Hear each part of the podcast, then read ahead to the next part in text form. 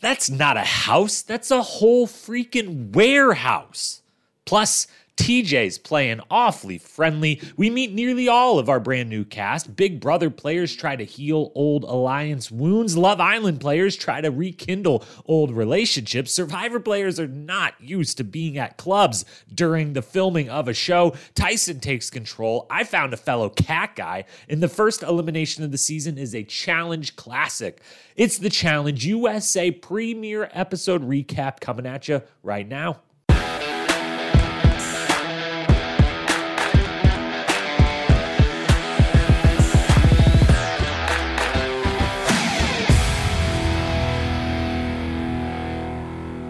What up, my fellow challenge lovers? Welcome to the Challenge Historian, where we dive deep into all things the challenge, past, present, or future, if it's happening in the challenge universe, then we are here to document it. I am your host and dedicated challenge historian, Jacob Hollaball. Thank you so very, very much for being here with me today the second part of our single day challenge extravaganza. We had an All Stars finale that aired, you know, whenever you wanted to watch it today, but essentially this morning for most of us who couldn't wait to find out who won. And now we have watched the premiere episode of the Challenge USA. We are in a new part of the Challenge universe. We are over on CBS. We are airing live on cable television once again and on that streaming on Paramount Plus after the fact. So double dipping the best of both worlds here. But that means we've got to sit through commercials. We've got to learn about new people. We're on a brand new network. It's a brand new show with most of all of the things that we love from all of the versions of the show that we've had before. TJ's here. Classic challenge games are here. Classic challenge format, for the most part, is here. Lots and lots and lots to get to, to talk about, to love. Quick programming notes before we begin.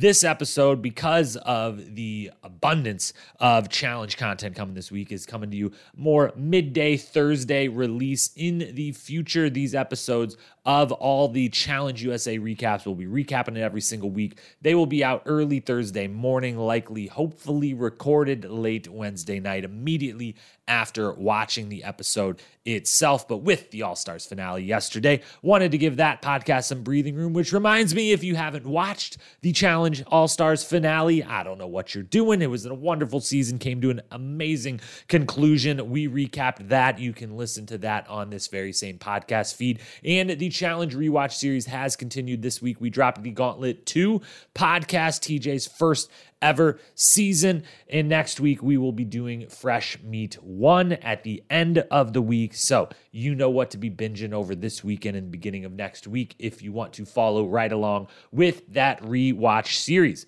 Otherwise, that's all for now. Next week as well, that is not all for now. I misspoke. Next week, we will do our All Stars 3 full season recap. That'll be coming at you Monday evening. So, three pods next week again just the same as we did this week. To all of those traveling to Kansas City for the big Challenge Mania event this weekend. Super envious. Hope you have the greatest time ever. It looks like one of the biggest challenge events in the history of challenge events, not just Challenge Mania, but any challenge related event outside of the shows themselves. I wish I could be there with you. Uh, it looks like it's going to be one for the books. So, to all of you who may be attending that, have the time of your lives. Otherwise, let's dive in. Let's talk about the Challenge USA, a brand new show, but not a brand new podcast. We're going to cover this pretty much the same way that we cover most seasons on this podcast, at least for now. Maybe we will tweak it as we go along. We will see. But we're going to recap the whole thing with our Cliff Notes recap as we like to do. We're going to talk about some storylines from the episodes. We're going to hand out a few awards. We're going to make some predictions. All the standard stuff, just with a brand new show. So, with that, let's dive on in to the Challenge USA. Challenge pushes players to compete in extreme competitions in order to avoid elimination, all in hopes of winning the grand prize of $500,000. Now, for the first time ever, players from Big Brother, Survivor, The Amazing Race, and Love Island battle it out to become the first Challenge USA champion. I don't think the Love Island guys have any idea what they're getting themselves into. If you want to play dirty, we can play dirty. Big Brother, they're all snakes, each and every one of them. People just can't help but scheme and lie. You know what would make this game better? Me. Before we get into any reactions to this initial episode, our opinions, awards, storylines, anything like that, we of course have to recap every single thing that happened as quickly as we can. Our Cliff Notes recap, the entire plot line. A premiere episode has a lot of plot to it. I mean, every challenge episode has a lot of plot, but certainly a premiere episode, we're meeting so many people, we're learning the game, lots of stuff's happening, lots to cover. So here we go, as quickly as we can. Full Cliff Notes recap, the entire plot of episode one, the Challenge USA. Here we go. Three, two, one, and we are off. We're off to Buenos Aires, Argentina to meet 28 CBS reality stars as they enter a massive warehouse turned challenge house and are greeted by the legend himself, TJ Lavin. TJ explains that they will start with $1,000 and can earn more by winning daily challenges or eliminations, and that they will need at least $5,000 to their name to qualify for his final at the end of the season. TJ exits and the cast enters the house portion of the warehouse, checking out the new digs, getting their first chance to meet everyone new and reconvene with allies and enemies of old. Everyone plays nice for the most part, but it is clear from the start that the easy path of cast members grouping up based on former show is the way things are going to go, at least early on in this game. Then comes the first daily challenge of the season. It's called Down to Do the Math. In pairs of two that the players get to pick, they will rappel down a 22 story building looking at pieces of a math equation as they go down.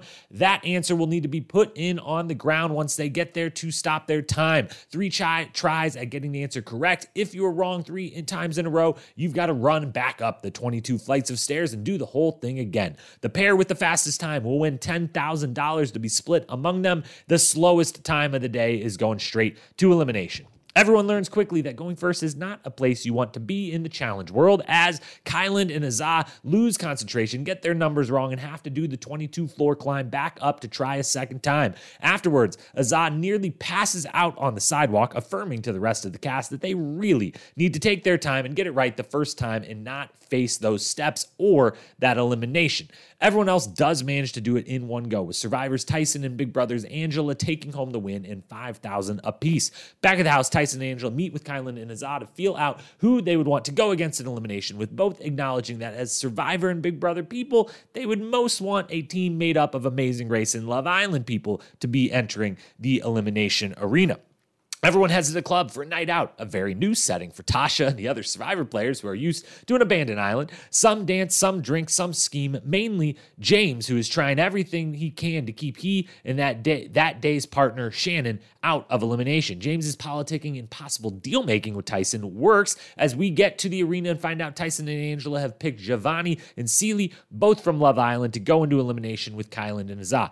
They are playing a challenge classic, not so fast. You get 20 minutes to tie a 250 foot rope up around a metal pyramid as much as possible, as many knots as possible. Then, after 20 minutes, switch places with your opponents. See who can unravel the rope first. In an intense battle, Kyland really shines and Azah never stops moving. Those two pull out the victory, stealing the bank accounts of the eliminated Giovanni and Cely. Before they leave the arena, though, TJ has one more twist for them. He reveals the algorithm, which will be randomly selecting their partners for every single daily challenge during the season, and therefore every single elimination partner as well. And that is where the episode ends. Whew! First episodes, premiere episodes packed so much into them. That was a lot to review there, but that is everything that happened. Let's now dive in and let's talk storylines. And the main portion of these storylines is we're just going to talk first impressions. Obviously, as you know, if you listen to the preview of this season with my lovely friend Paige from Most Likely To, we had her on because I, as a challenge only fan, had no idea who any of these people are. So, with the first episode, first impressions of who these people are, at least in the world of the challenge, is the biggest thing to talk about. But before we do, one other storyline that I've got to start with, and that is simply just looking at this premiere as a whole and who it was catered to. Was this catered to challenge fans who they're trying to bring over from, you know, watched previously on MTV, who have gotten used to watching on Paramount Plus, but, you know, maybe the challenge only fans like myself and many of you listening, was it catered to us?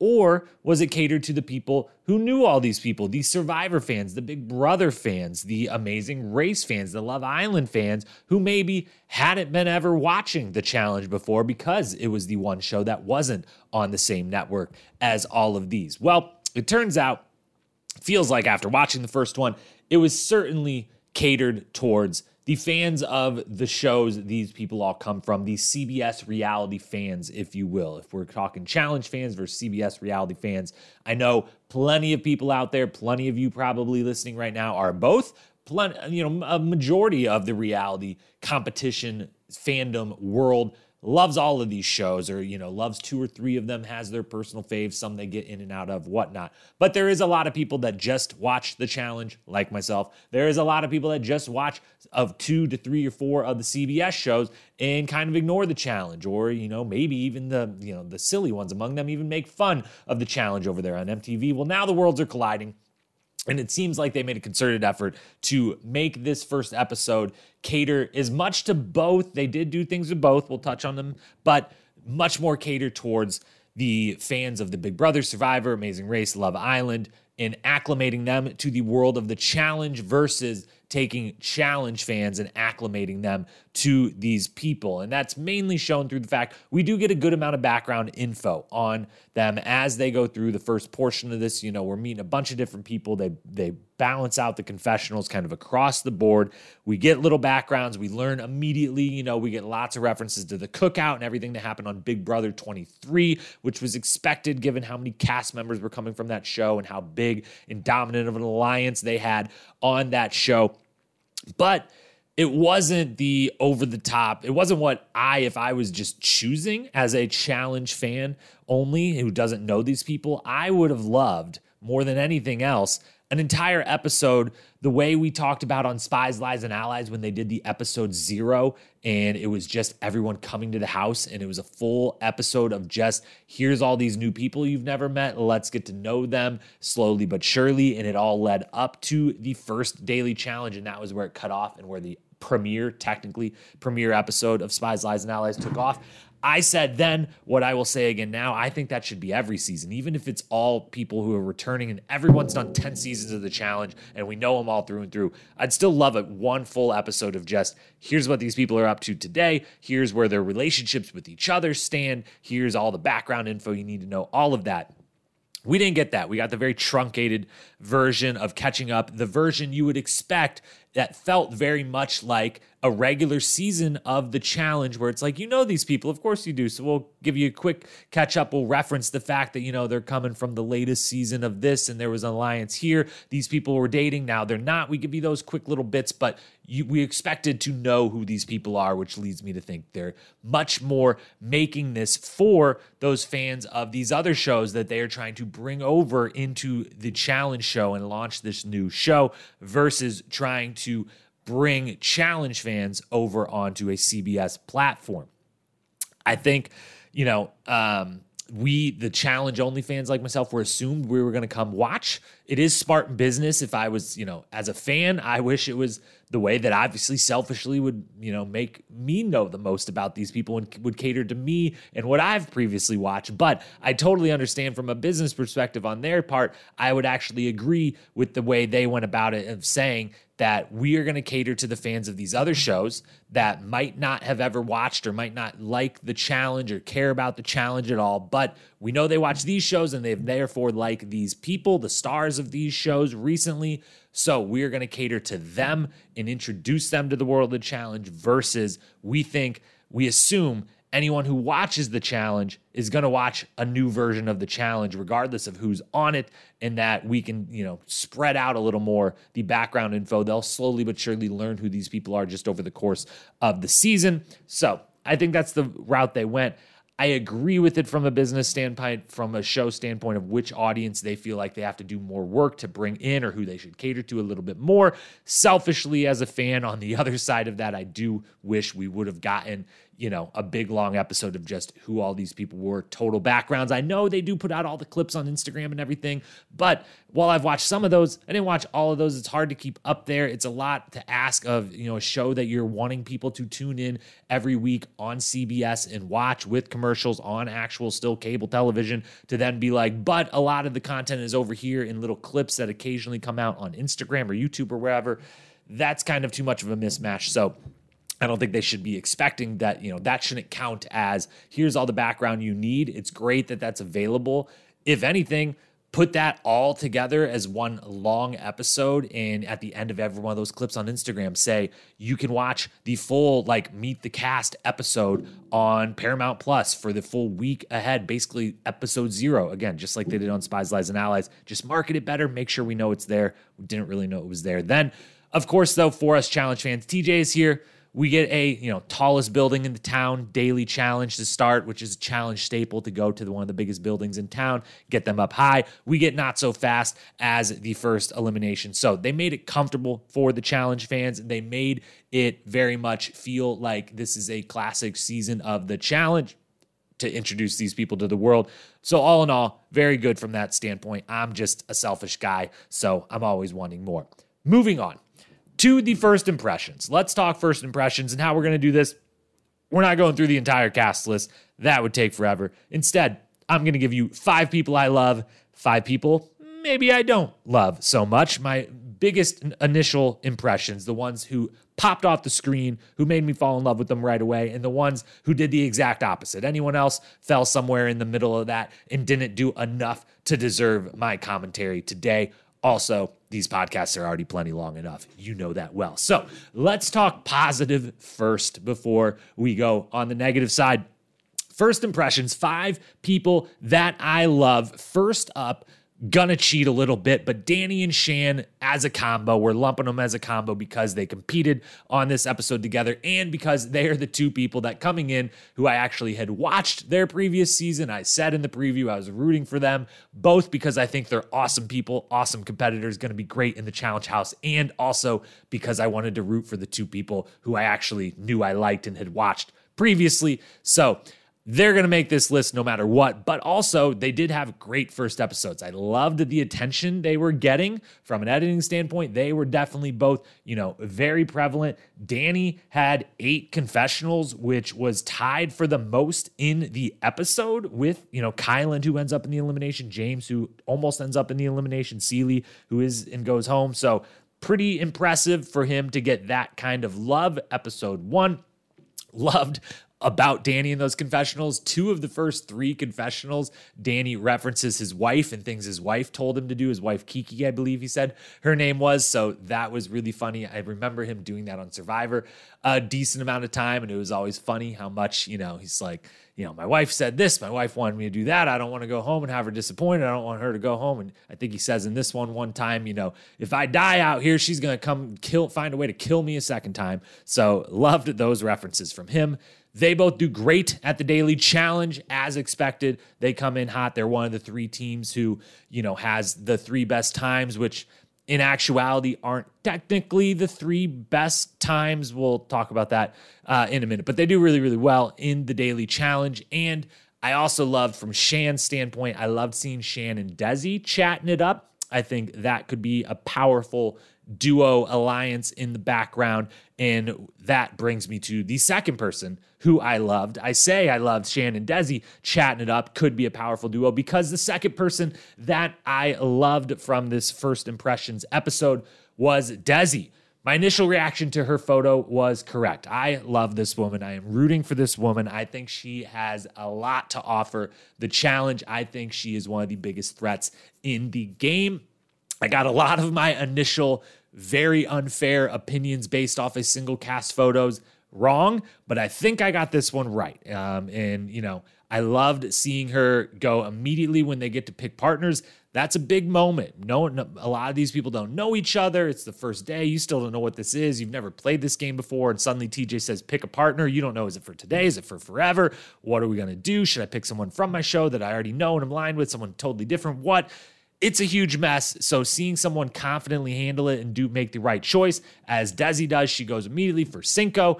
That's very smart because one, he's clearly a good athlete. Whether, you know, that we overrate people with huge muscles in the world of the challenge, we do, but it doesn't mean that they're not, you know, we might overrate them that they're, you know, going to dominate when in fact they're just very good. They have a one skill set that is very necessary for this game. So a clear athlete and from another show, that also very important when picking your partner here. Go for someone from another show.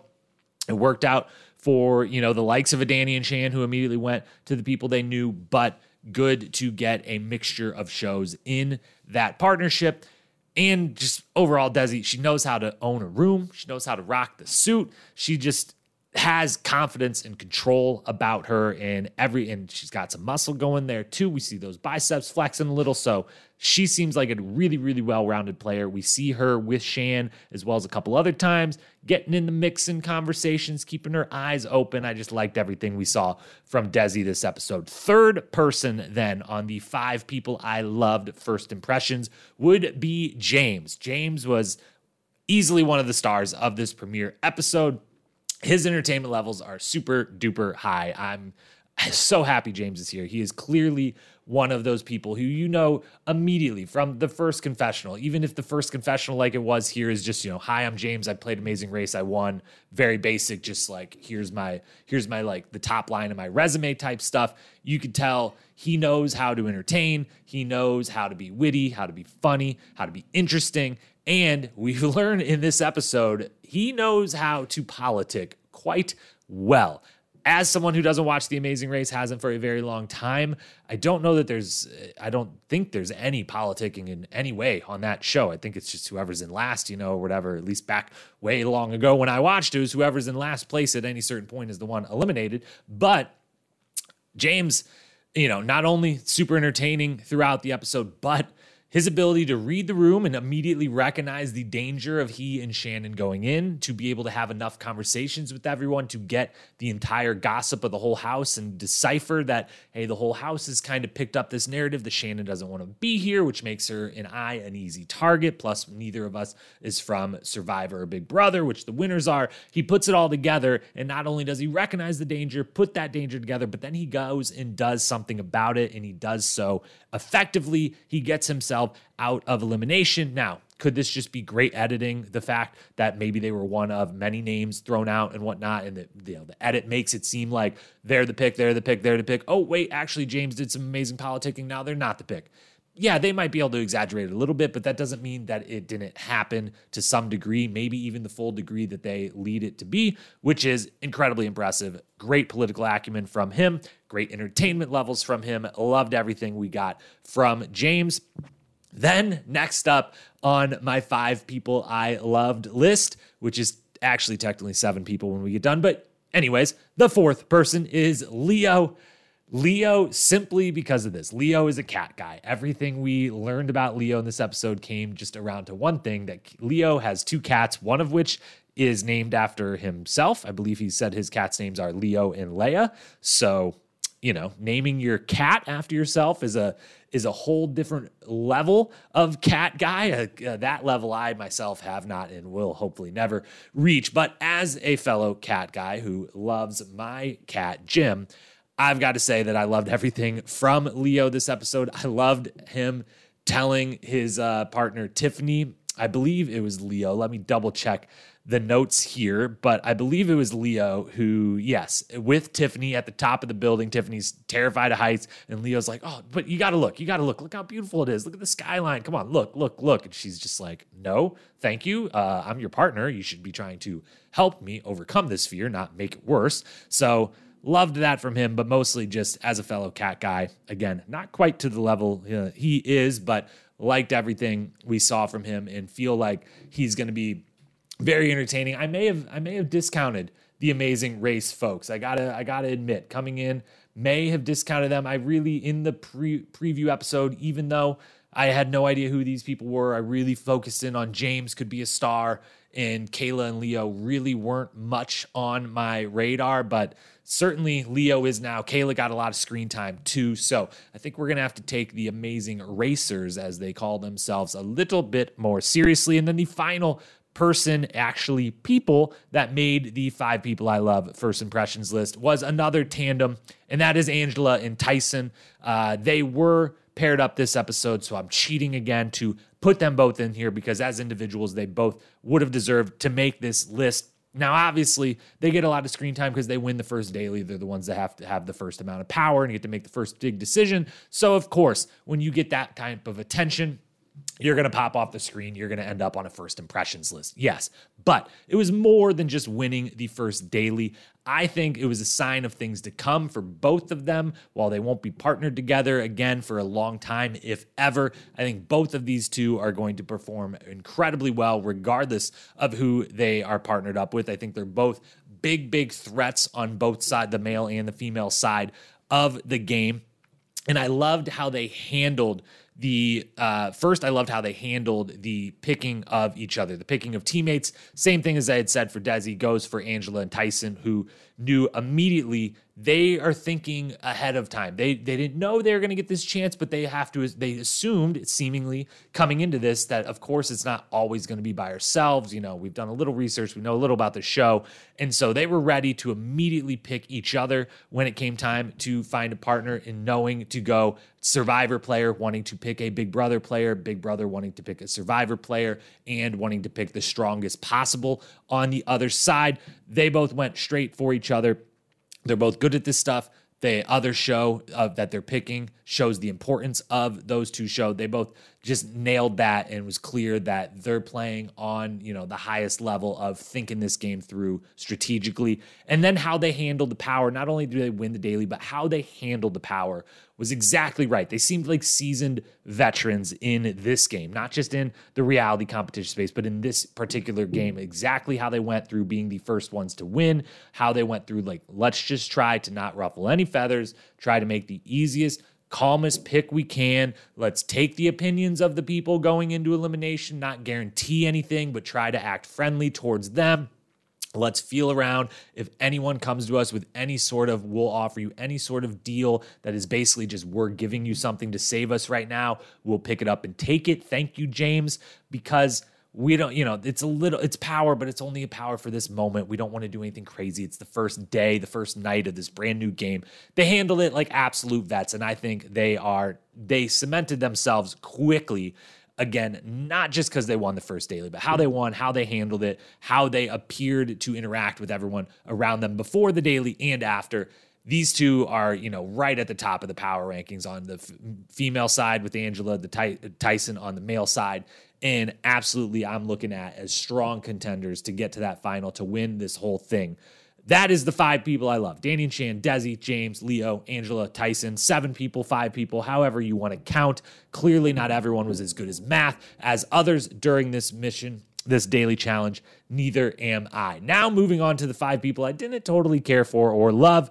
We'll be a little quicker here. We're not, you know, you know how we do it here at the Challenge Story, and we keep it mostly positive, but you know, we're meeting all these people for the first time. We're not going to love everyone. We're not going to like everyone. We're not supposed to like everyone. There's a variety of characters here, a variety of people of all different kinds. And uh, you know we're not gonna we're not supposed to like all of them. That's the whole point. They want a variety of people a variety of character a variety of culture a variety of everything coming into the show so that we or you or me or anyone watching can say ooh i connect with that person. That person resonates with me. That person's jokes are funny. That person's jokes are not. And for everyone that's to be different. For me these were the people who either just stood out in the worst possible way or you know i just wasn't vibing with or just the connection the connection wasn't there enough to make the list. So it starts with justine and cely our one dual nominee for this list. They seem like great people. They clearly came into this as a package. They're best friends. We learned that. Cely does eventually go home. They're just not totally my style. I definitely come into this without watching, you know, with Survivor being the only of these shows I watch, had a slight bias towards Love Island the same way. That may be just some residual old school early, uh, you know, uh, angst in the MTV world of go, being against Are You the One coming into MTV, except then that ended up turning out amazing because of all the wonderful people we got from Are You the One. So maybe it's just some residual that popping back up of like, oh, dating show, no, no, no. Love Island, no, no, no. But regardless, Justine and Cely, just not my vibe, seem like wonderful people, but they make the list.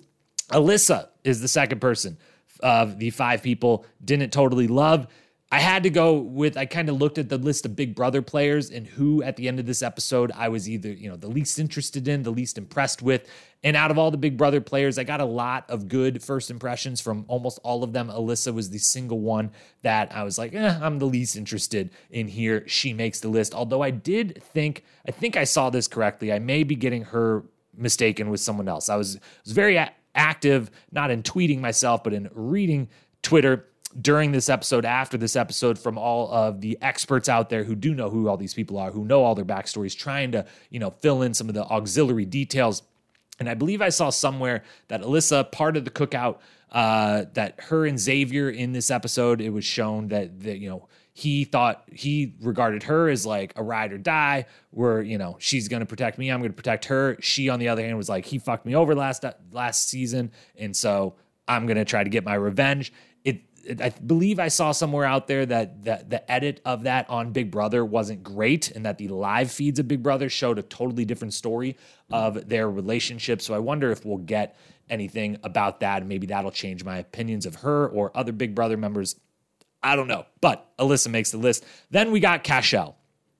Uh, mainly Cashel makes the five people I don't love list, uh, or singularly, singularly because Kyra, who I loved this episode, she was my first alternate on the people I loved list. That if I would have went, uh, my list of five went beyond seven people. She was up next, so her ex automatically just gets a spot on the people I didn't love list, just based on principle. Then we've got the risky one, the one I'm I'm uh, I probably shouldn't put here, just at risk of uh, any possible backlash out there. Seems like she's got a big fandom. Seems like she made a great impression to a lot of people based on the social media reaction. But I've got to say, I'm gonna risk it. Shannon makes my list of people I didn't love this episode, but this is very specifically this episode because I do see the potential in Shannon. Um, I just didn't totally love her this first episode. For her, it might have been an unfair storyline of, you know, the one that doesn't want to be here, but then now she wants to be here. Very much could be. I believe I also saw out in the social media space that uh, her boyfriend or possible boyfriend at the time, significant other, um, was an alternate for this season, and that maybe she expected they were going to be on the season together, and that maybe that's why initially first day she's a little bummed out because suddenly he's not there, and she thought they were going to get to do it together if that's true, that would make total sense. I would I would feel the same exact way. But regardless, uh, just you know, I'm totally open to flipping totally the other way and being like, actually, you know, two episodes from now, being like, I love Shannon. She's one of my favorites on this season. Um, I know that on our preview podcast, you know, Paige was a big, big Shannon fan. Uh, had to turn me on to the cast photo. She maybe got the worst end of the cast photo, the annual award for worst cast photo every season of many usually bad ones that the production team seems to pick. She had maybe got the worst end of that. My opinions based solely off that photo were maybe unfair. Um, and so she's got a lot of energy. She's got a lot of spunk. She was definitely willing to politic in her own way via more social um, and more just, I'm going to make friends with everyone. I'm going to have a lot of fun. Everyone's going to love me. They're not going to want to get rid of me. I I like that. I just uh, didn't all totally work for me. Her storyline this episode didn't work for me. So at risk of turning a lot of people who are big big Shannon fans away, I am going to put her on my list of five people I didn't love this episode, but admit I am open to flipping that opinion 180 degrees around. And I will also say saw a few people comment she seems very tailor made for the MTV version of this show versus possibly the CBS slightly more family friendly, wholesome if you will version of the show.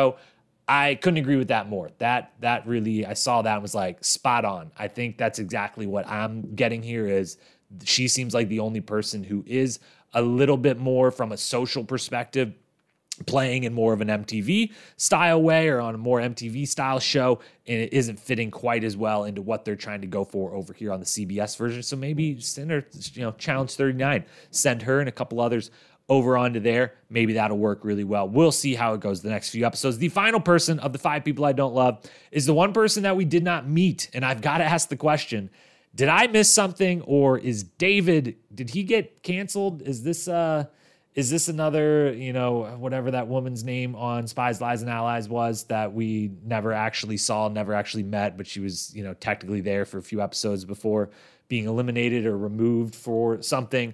Um, because David Alexander from Big Brother I may I may be wrong. I may have missed it. I'm not I'm not exact on keeping confessional counts uh, on note taking, but I'm pretty pretty thorough. And I don't believe we saw him a single time. I don't believe he, he was the only one I had zero confessionals down for. As always, I will have to maybe go check in with the challenge stats uh, on uh, on Instagram, Reddit, the Great Challenge Stats account, see if if maybe I missed one. They had some, one down that I didn't, but he had zero confessionals.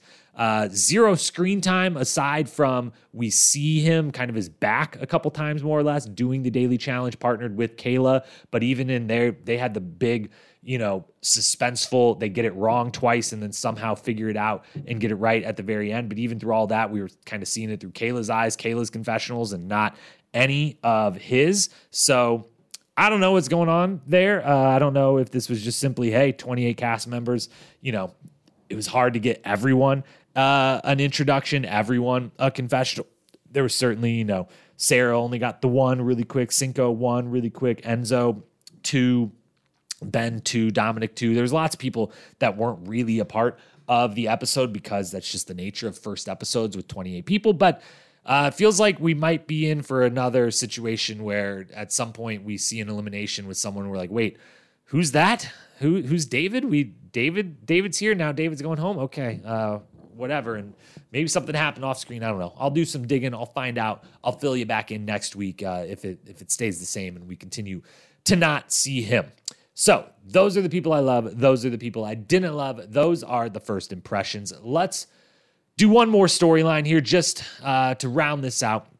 Let's talk about the actual the game itself, TJ, the format, the daily challenge, the elimination. Just some quick quick hitters on all of the above. TJ is here. Thank the Lord. We obviously knew he was here. Uh, he was the biggest part of the promo. He's the face of all the promotional materials, as he should be now as the host. He moves over into the CBS world where the host is, for better or for worse, for better Survivor side, Jeff Probst, or worse, seems like everyone hates Julie Chen, I guess, from the little bit of Big Brother uh, social media I was seeing, you know, with the Big Brother premiere immediately before this challenge premiere. I watched the last 15, 20 minutes of the Big Brother, confirmed everything I needed to know of why I never want to watch that show. But luckily, they bring some interesting cast members now over into the challenge world. So all good there. But TJ becomes, you know, the face of the franchise more so than he ever has been before. He looks great as always, is doing so. They got the incredible wardrobe for him as always. Love seeing that. And he seems to be liking the new people. It was a little worried. Obviously, TJ's a professional at this. He wasn't going to sign up and then be there and clearly like not enjoying it, not caring. But from what we've seen, you know, having him do the All Stars and the flagship and seeing, you know, an All Stars, it's not a comfort thing. It's just a like, I, he has more of a camaraderie with these people he gives a little more he you know offers a little more off the cuff his own commentary. Uh, i guess in a way it is kind of a comfort thing although it's not that he's uncomfortable in any way on the flagship one. You know what i'm trying to say. But with this one it you know it was like is he gonna kind of is he gonna be you know hard to win over to these new people? Is he gonna maybe throw in some jabs of you know you really got to prove yourself? He did give the one single one. He gave you know my expectations were here and you really really exceeded them. So it was really a compliment but with that little little dig mixed in. But he's pretty overly kind overly friendly the entire time and he goes so far as the one moment if I if I were critiquing TJ at all in this, I got to say I get you want to be nice to the new kids, you want to put forward the best possible face for this new version of the show, but telling Kyland and Azah that they killed it too after the first daily challenge. I mean, people people, you know, every, so many challenge fans dream of getting on this show, not just of getting on the show, but truly dream of hearing TJ say you killed it. I mean, I I haven't done it yet myself. I will at some point, but I know on Cameo, I can only imagine most of the Cameo requests to TJ are people at saying like, also at the end, can you say that I killed it at something, at this, that, the other job interview, whatever it is. And so that's a big, big deal. The TJ saying you killed it matters. And telling the people that got last place that almost passed out from you know 22 flights of stairs which is a which is a freaking workout it's not easy to run up 22 flights of stairs but they're probably going to have to run up a mountain in your final, you know, and they're going to have to do a lot more than run up to two flights of stairs. So to tell those two that they killed it, then like you could have saved it. They they do kill it later on in the elimination. They could have earned, they deserved a you killed it there potentially, but that seemed like TJ being, you know, trying a little too hard to be nice and friendly to the new people. Didn't love that from him.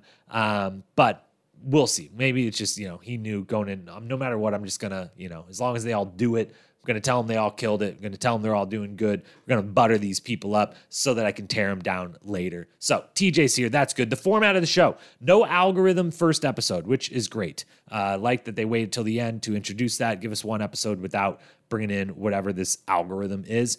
Um, mostly because it's not there, but also because I love picking your partner right now. Those moments are fantastic. And I hope that the format of the show that they've laid out here stays as straightforward as it is laid out. It feels very classic challenge with the mi- minor, minor twist of the random algorithm picking the teams. But otherwise, you win a daily, you get some money, which I love. It, always old school challenge, first 10, 15 seasons of the challenge. You win a daily challenge, your team or partners or whoever gets $10,000. Love that that is back and $10,000 to the winner, and that the winners pick the second member of the elimination. The first member of the elimination goes to whoever gets last in the daily challenge. I love that basic, simple format. I hope they keep that the entire season long. And then you win an elimination, you get to stay in the game, and you get the money from your opponent. That was always a good little twist to add into the strategy, into the, you know, just the, the background of the game. It's worked in seasons past of that person's accumulating a lot of money. I don't I don't necessarily want to go against them in elimination, but also I'd love to steal all that money from them. That's a lot. So uh, loved that part of it. A very straightforward game. Keep it like this, please, please, please. Don't add twists. The algorithm is is fine enough. Let the algorithms random teammates each episode. Let that be the twist. I know in the pre the uh, the trailer for the season it said a twist every single week. Let's let that twist every single week just be that they have new partners every single week and that it's randomly selected and that they're always with different people. I'm okay with that. I'm good with that, especially this version of this seems already way better than the you know the spies lies and allies double agents version of we have new teams every week because we constantly let you pick and switch in things versus just a guaranteed every single week you will have a different partner. This is a 100% individual game. Don't get used to this person. Don't there's no way to hold on to this person. None of that. It takes some of the confusion out of it it takes me trying to remember who's on what team every week out of it because I know at the beginning of the week it's a, someone with a new partner. So, love, love, love all of it. Please just keep it the way it is. Please don't add all these kind of twists and everything like that. The only single one I will say, I don't believe I brought this up on the preview. The single twist I would love more than anything it would be pretty amazing if they brought in two OG like MTV challenge people as a mercenary just one time, just to be like, you know, somewhere along the lines, TJ's like, hey, you know, you guys have been doing really well. Uh, you know, you're really stepping up. You've learned my game. You're playing it really well, but you're still not on quite on the level. You got to get past some OGs, some vets of you know challenge legends, and maybe in walks, you know, it's not going to be bananas and Cara because they seem to never want to call Cara for anything again, which is absurd. But something like that, that would be incredible. That's the only twist I want to see. On to the daily and the elimination. Quick touches on them. The daily, great choice. Fear plus possible physical plus math. Loved everything about it. The tall building opening daily challenge. That is a challenge classic. Again, those little bones they were throwing both to the challenge only fans and to acclimate new fans into this is what the challenge is. They keep things on a mostly a classic format, which going to the, one of the tallest, if not the tallest building in town and doing something off the top of it is always, you know, kind of a staple of the first mission of the season. Um, the only performance wise, we kind of touched on it before, but Kyland and Azah going first, huge disadvantage, which is another thing that then, like, let's acclimate these people to the game of the challenge. Going first is not great. It's not a spot you want to be in. It is a disadvantage. It plays out very much here. You know, they try to go a little quick, they forget their numbers, they have to go back up, and then immediately every other team knows, hey, we can take our sweet time. We just can't mess that number up because us going down a little slow is nothing compared to the how much time they just spent having to run up the stairs and do the whole thing again. So puts them in a horrible spot. Um, which, but it also teaches everyone a lot about the game itself. And then we said it before. I'll say it again real quick though. But the the Azah almost passing out. Um, you know, uh, it is really hard to run up 22 flights of stairs, especially the adrenaline's rushing. It's the first challenge. Um, you know, who knows what they if I don't. It seemed like they were maybe doing this in the morning, maybe the night before. There was more of a party than we atmosphere than we got. Who knows? But nothing against her for being totally wiped out and drained after doing that. But the reaction to it and the way they try to edit it into, uh, I think they have someone in confessional say like now we all realize how intense this game is and how hard this is. And it's like, no, no, no, no, no. Uh, save that for the first time TJ's like, all right, there's a two mile loop and you've got to do it four times and do a puzzle at the beginning of each one. This is a mini final daily challenge. Save it for then. Um, save it for when someone has to pole wrestle. Save it for when they have to, you know, wrestle for volleyballs in the mud as a daily challenge, whatever.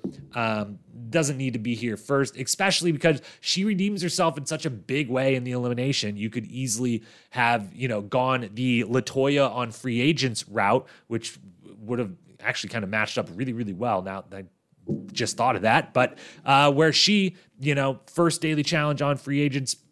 She almost passes out, maybe does pass out at the end of it. She's real beaten up. They actually take her to the hospital briefly just to check. She's fine. She ends up going to elimination and an all time elimination. Her versus and balls in. Just absolutely brutal physical, redeems herself in a huge way. And it's this great little arc throughout the episode of like, oh, everyone thinks I'm the layup because this happened. And then boom, kick someone's ass. Now what do you think about me? This was the same one. She is kicks ass in the elimination. They could have kind of went with that story arc versus the let's try to make it seem like this was the hardest thing in the world during the daily when it wasn't.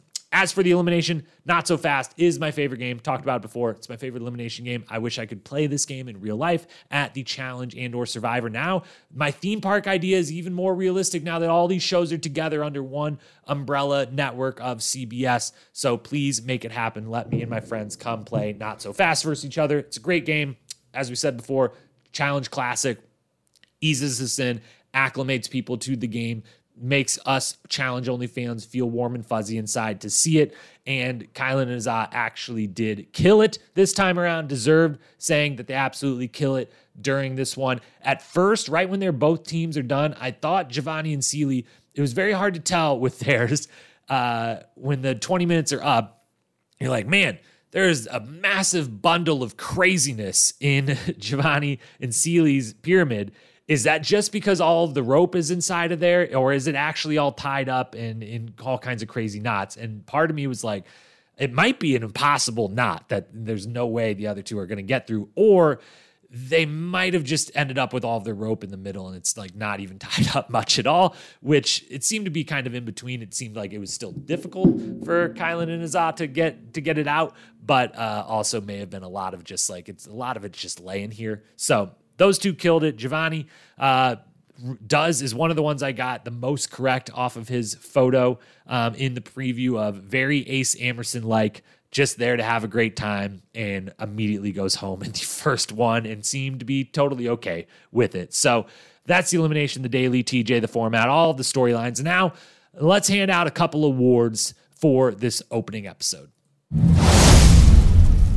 For this season of the Challenge USA, we will keep our typical standard three awards. We may eventually add some more in. We may add a strategy award back in as we get further into the game. Um, who knows? But we're going to do best quote. We're going to do best moment. We're going to do episode MVP for sure every episode if we add or subtract others along the way. So be it. As for best quote, got to say, this was the only part of the episode I was let down by. I think at this point, uh, you know, well, I started the storyline saying, you know, I it wasn't quite catered to challenge fans the way I selfishly would have liked. I still really liked this premiere episode. I totally understood all the direction they took it. I loved both the daily, the elim.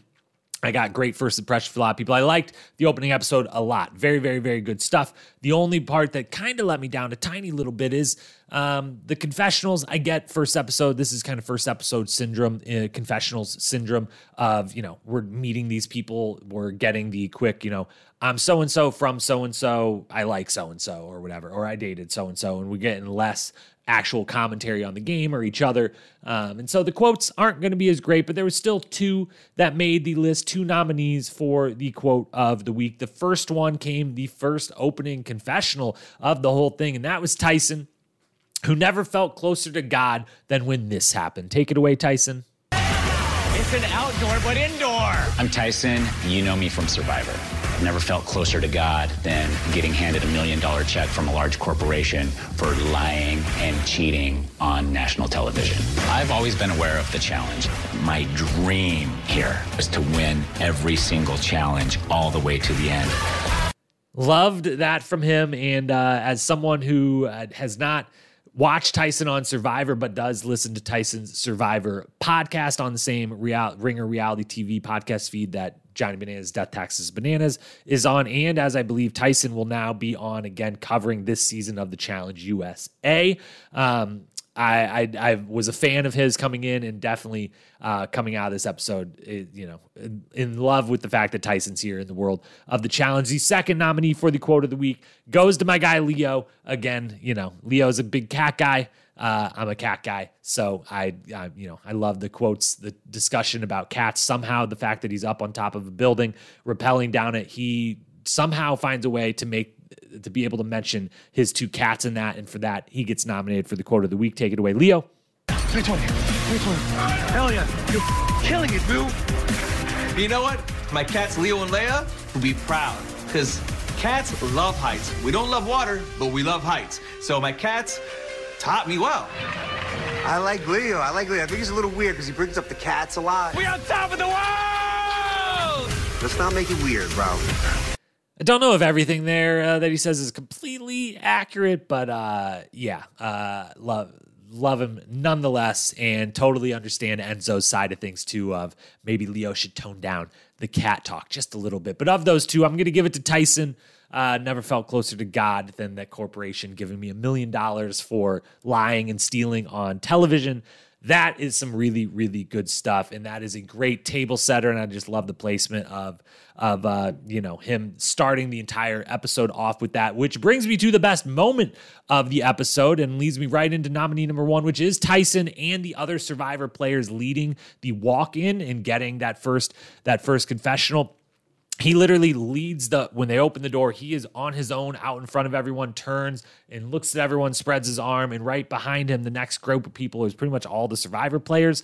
And that just felt right to me. It does feel like coming into this the survivor players maybe they're feeling themselves a little bit as like we're the most suited to do this. And as a fan, I also kind of look at the Survivor players are the most suited to do this, and I'm kind of having the highest expectations for as a group. So it just kind of felt right that they lead with them and that they lead with Tyson, who is arguably like you know all these people are big big stars as I found out during the preview podcast from Paige, you know, a few of them, like a Derek, is like a big, like CBS Golden Boy type uh, that they try to get in everything, try to do everything. You know, the Kylands of the world are out there trying their best to make as big a profile as possible. But even without maybe having the uh, the background to say this emphatically, it does feel like Tyson is the biggest name of anyone they got, or has the biggest profile within his uh, show coming into this world. So leading with him feels really right. I like the entire entrance sequence. Second nominee for the best moment is then TJ's entrance. I'm really glad that they make him like they make it a huge, huge deal. They slow play it. He's standing there with his shadow for a minute. They make him seem like the absolute boss, the absolute legend that he is. And I really, really appreciate that and that they took the time and the effort to make sure that we all know and that fans that are coming into the challenge world for the first time know TJ's the fucking man. He runs this shit. It's his final, it's his game. He is the face, and they really did a good job of making sure that that was enunciated early on. Third nominee, I mentioned it before, but Leo telling Tiffany to look around when she's totally scared of heights and that interaction and Tiffany's confessional on top of it. Loved that moment. Double damn! Woo! Wow. Hey, but you know what? What? Look where we at. Look Yeah, where we at. Look where we at. Look I- that way. Just look that way. Leo says, Tiffany, I need you to look around at where you are. I said, no.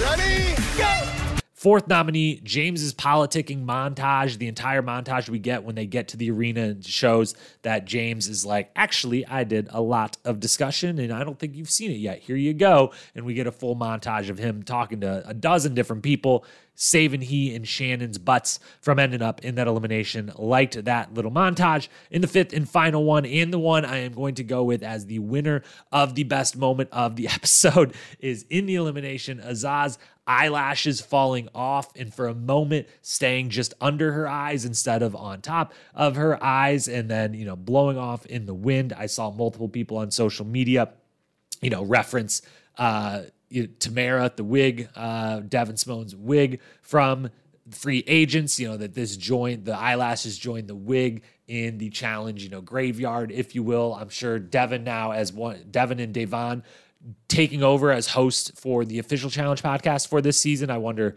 I'm sure they loved this moment as well. I wonder if she references her wig in talking about that. I'll have to tune in and listen and find out. But that moment was really great. And then her performance in general in the elimination and Kyland's performance was great. So that all lumped into one, the best moment of the episode. As for the MVP, We've talked about pretty much all these people, so this can be quick. Five uh, people have made the list, made the ballot. Shannon definitely gets some votes. Uh, even if I wasn't a massive fan of the storyline or her in this episode, I see the potential, and I also recognize everyone else was loving it and that she was just objectively, unequivocally, one of the stars of this episode. So she makes the ballot. TJ makes the ballot himself. He's a huge star here, as he needed to be and should be and was in the first episode, bringing all these new people into the world of challenge. Then you got James, everything he did. We talked about him before. Love it. He was one of the stars of the episode. He makes the ballot, as do Kyland and Azah for their elimination performance. But the winner of the episode MVP, I've got to give the first episode MVP to Tyson you know, he leads him on the way in. He leads off the whole show at the confessional, and it becomes the quote of the week winner. Um, he wins the first daily challenge, handles it all really, really well. He and Angela both. Um, just all around seems like Tyson is going to pick up right where he would in a season of Survivor in being a front runner, one of the main threats in the game, one of the stars of the season, knows how to make good television, knows how to play and win games like this. He is the episode one MVP without a doubt. Final thing to touch on before we go then is some predictions. We're going to hold off on any power rankings yet. We will eventually probably add some power rankings in here, but I got to get get to know these people a little bit better. My first impressions could be wildly inaccurate again. I could like the people I didn't like this week. I could love them next week and vice versa. So, we will get around to some power rankings soon. But as for a couple predictions, we didn't make big preseason predictions because, you know, didn't really know who these people were, what game they were going to play. It was all brand new. So we'll start to add some predictions as we go here. And the first one I'm going to go with after watching this first episode is I think that of the four shows, we uh I referenced at some point early in this podcast that it seems, you know, they're all taking kind of the easy route from the start of, hey, uh strategically, we don't know where alliances will fall, but for the moment, why don't just shows stick with other shows? Big Brother with Big Brother, Survivor, Survivor, Love Island, the whole thing. Everyone stick together. I think Big Brother, first prediction, Big Brother will be the first show to turn on each other. They will be the first one, and I think it will be soon, within the next episode or two, even, that the Big Brother past uh, past actions come to play against people. The first time that someone, the first person to go to someone else, to go to an, uh, an Angela or Tyson or someone and say, you know, hey, uh, all the Big Brother people think that we're kind of working together. I want to be the one to jump ship and like I'll work with all the survivor folks or something of that nature. I think Big Brother's the first to turn on each other. That's prediction number one. Prediction number two Tyson becomes the front runner, meaning Tyson becomes the one all the other guys look at as that's the number one threat. He picks up the mantle and becomes the like clear he's the number one threat. We got to keep an eye out for him. I don't know yet if Angela maybe has a little of that going so far, but I'm not, I don't feel as certain on the female side of things that of who's going to grab that position, if anyone. I feel pretty certain on the men's side, willing to make the prediction that Tyson will take up that mantle and take up that reputation on the men's side of the equation. And then, third and final prediction I didn't make finalist picks going into the season, but I'm going to go ahead and do it now, even with only one episode of evidence. I don't know how many of these 28 are going to make it to the final. I'm going to go with 10. It's a nice round number. It's a pretty, somewhat consistent number of recent finals across different challenge platforms. So here are the 10 people that I am going to predict will make the final. As always, no spoilers here. Stay far away from all of these spoilers that are out there in the world. Please keep them away from me as best as possible. But I'm going to go with, on the men's side, I'm going Tyson, Danny, Xavier, Kyland, and Derek. On the female side, I'm going Desi, Shan, Angela, Sarah, and Cashel. My reasons for any of them, they all seem like good enough players to make it. And other than that, I don't really have much reasoning because who the hell knows where this season is going to go. I think with the randomness of the partners and with the fact that once someone breaks the okay, the shows are sticking together bonds, that it's going to be a complete and utter free for all. And there's the only the only ties anyone has to each other are going to be in a negative form. I don't see many. You know, we already lost the one, you know, best friend pairing that we had in the house. Someone uh, already went home. So who knows where this is going to go.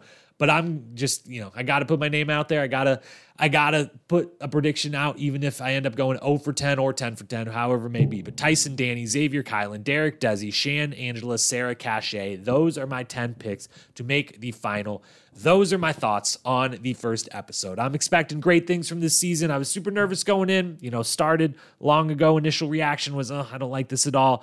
Got hyped for it as I expected I would by the time it came around. Loved the first episode liking where the season could be headed. The next se- this season on montage, it looks like the game. You know, hope for for those out there who love the show versus the sport. This seems like a season that's going to lean a little more towards the sports side of things, which is the side I admittedly like a little bit more. I like a proper mixture, but uh, it seems like it's going to be kind of sport heavy. It's going to be very physical, very demanding on the athletics side of things. So a lot to look forward to.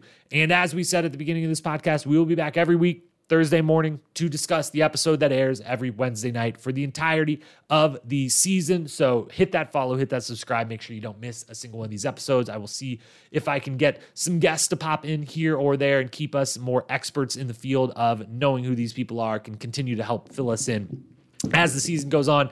Next week on the podcast, all Stars 3 season recap, full season recap and awards coming on Monday night.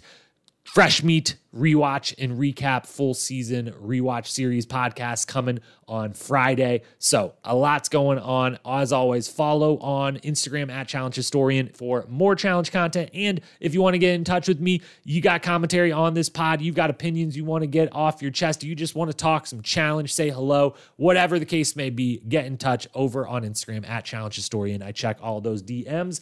Uh, sometimes not super fast at doing it, might not get a response immediately that hour, even that day, but you will get a response as long as always as the the message is something beyond just "Hey, you suck." So please, none of those. Those will get deleted very quickly. Anyways, thanks for being here. Love you all so much. I will talk to you again. Have a great weekend. Peace.